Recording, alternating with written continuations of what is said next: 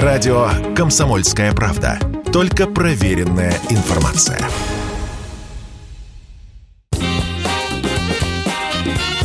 Был бы повод.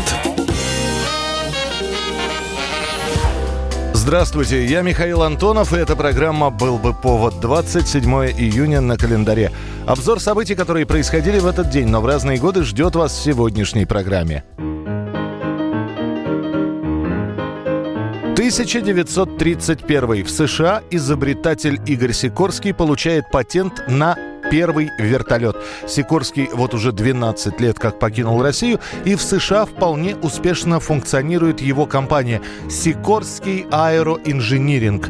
В конце тысяча девятьсот двадцать девятого года Игорь Сикорский начинает реализовывать свою давнюю мечту, которая родилась у него еще двадцать лет назад, в далеком тысяча девятьсот девятом году.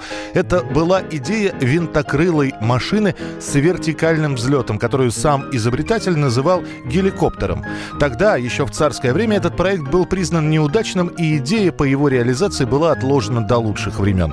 К началу тридцатых годов технологии позволяли сделать надежную летающую лодку с винтом.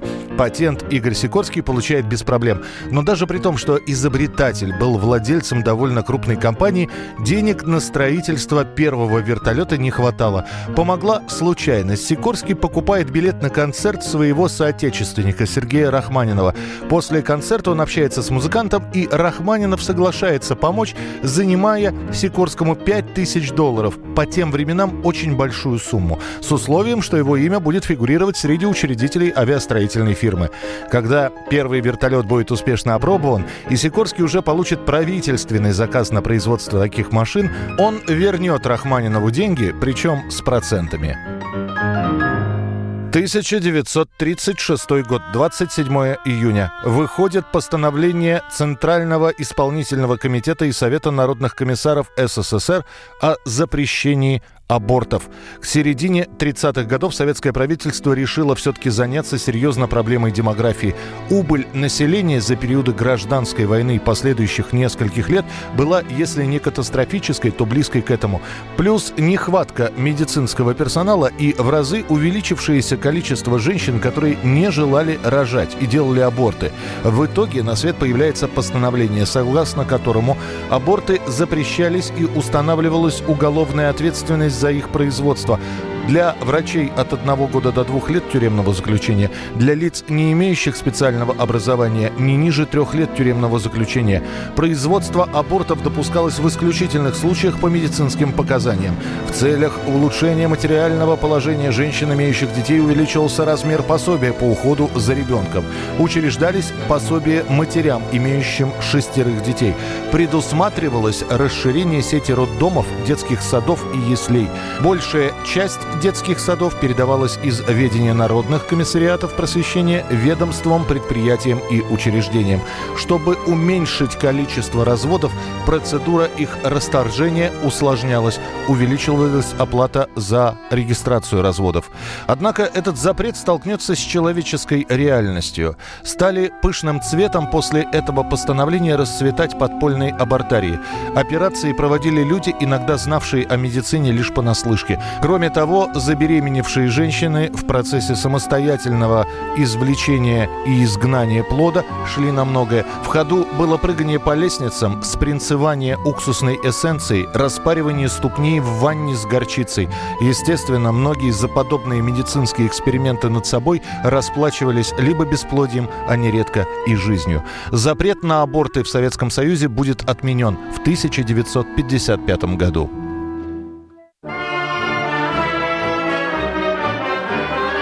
тысяча девятьсот сорок первый год. На заводе имени Коминтерна в Воронеже собраны первые две боевые пусковые реактивные установки бэ эм тринадцать, которые войдут в историю под именем «Катюша». Правда, свое классическое название они получат намного позже. Пока это просто бэ эм – боевые машины. Причем не опробованные. И несмотря на тяжелые первые дни Великой Отечественной войны, бэ эм тринадцать не спешат отправлять на фронт до тех пор, пока они не пройдут испытания. Проверка – дотошное, но быстрое. Уже в июле первые орудия отправляются на передовую. Первые установки бэ эм тринадцать были опробованы в боевых условиях в десять часов утра четырнадцатого июля сорок первого года.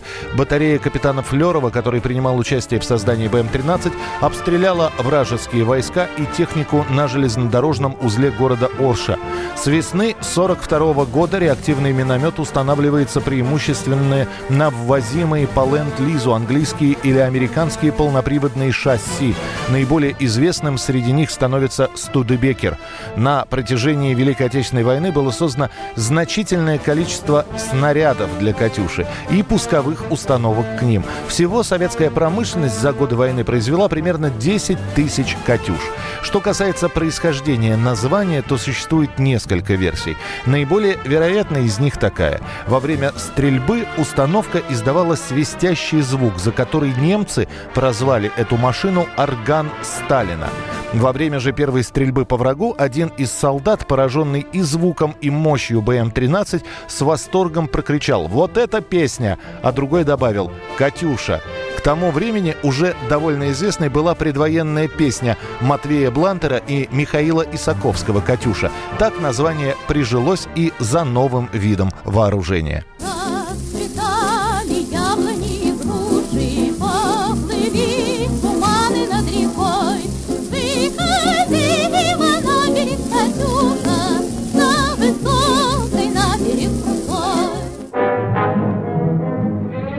тысяча девятьсот шестьдесят первый год. На экраны выходит комедия Владимира Фетина «Полосатый рейс». Сценарий фильма пишет вернувшийся из лагерей возлюбленной дочки Сталина Светланы Алексей Каплер. А многие артисты, прочитав сценарий «Полосатого рейса», от кинопроб отказываются. Да и сами пробы нетрадиционные. В них участвуют не только артисты, но и комиссия по охране жизни и здоровья артиста. Не было еще у нас в стране такого фильма, где так свободно и в таких количествах присутствует тигры и львы. Ну, ну, ну, черти полосатые, расходились. На тебе. Ой, на. Ой, за что это мне такие мучения целый день мимо вас ходить? Вышедшая незадолго до появления «Полосатого рейса» «Укротительница тигров» тоже была про хищников, но там действие разворачивалось на арене цирка. А в «Полосатом рейсе» местом действия становится корабль, находящийся в открытом море. Кроме договора на съемки, артисты подписывают специальное обязательство, разработанное комиссией по защите артистов и предписывающее, как вести себя в целях безопасности. Например, один из пунктов гласит: «Если к тебе в каюту неожиданно войдет тигр или, предположим, возьмет твою ногу в пасть, ни в коем случае не нужно вырываться, ибо тигр может подумать, что с ним играют, и сожмет челюсти. Нужно просто небрежно, но сильно пихнуть его кулаком в морду. Ему станет неинтересно, и он уйдет». Главные роли в «Полосатом рейсе» играют молодой Евгений Леонов, который на протяжении всех съемок все-таки побаивался хищников, и знаменитая дрессировщица Маргарита Назарова, чья цирковая слава гремит по всему Советскому Союзу. Вы дверцу не забыли закрыть? Товарищ укротитель, а вы зачем здесь? Зачем? Затем, зачем и вы. Не хочу быть бифштексом. И еще один член съемочной группы, а параллельно также один из актеров, супруг Назаровой, дрессировщик Константин Константиновский. Фильм «Полосатый рейс» станет настоящим звездным часом для Маргариты Назаровой. Она больше так в кино и не снимется. И эта лента будет самым настоящим испытанием для всего съемочного коллектива. Зато фильм станет лидером проката шестьдесят первого года. «Полосатый рейс» посмотрит более сорок пять миллионов зрителей Советского Союза. Красиво плывут. Кто? Вон та группа в полосатых купальниках. И музыкальное событие дня сегодняшнего — год тысяча девятьсот восемьдесят седьмой. Американский хит-парад на две недели возглавляет Уитни Хьюстон со своей песней, которая была опубликована на альбоме. Альбом называется «Уитни», а сам альбом, сама пластинка, занимает первое место в списке самых популярных и держится на первом месте одиннадцать недель.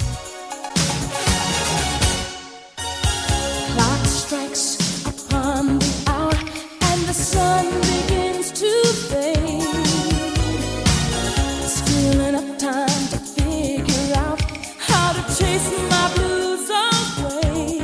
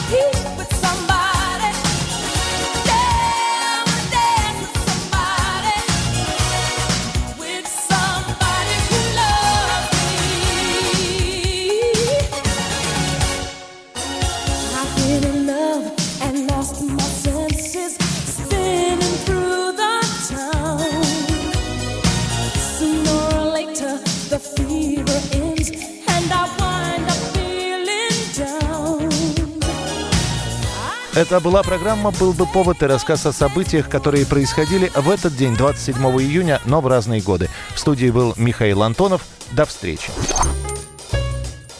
«Был бы повод».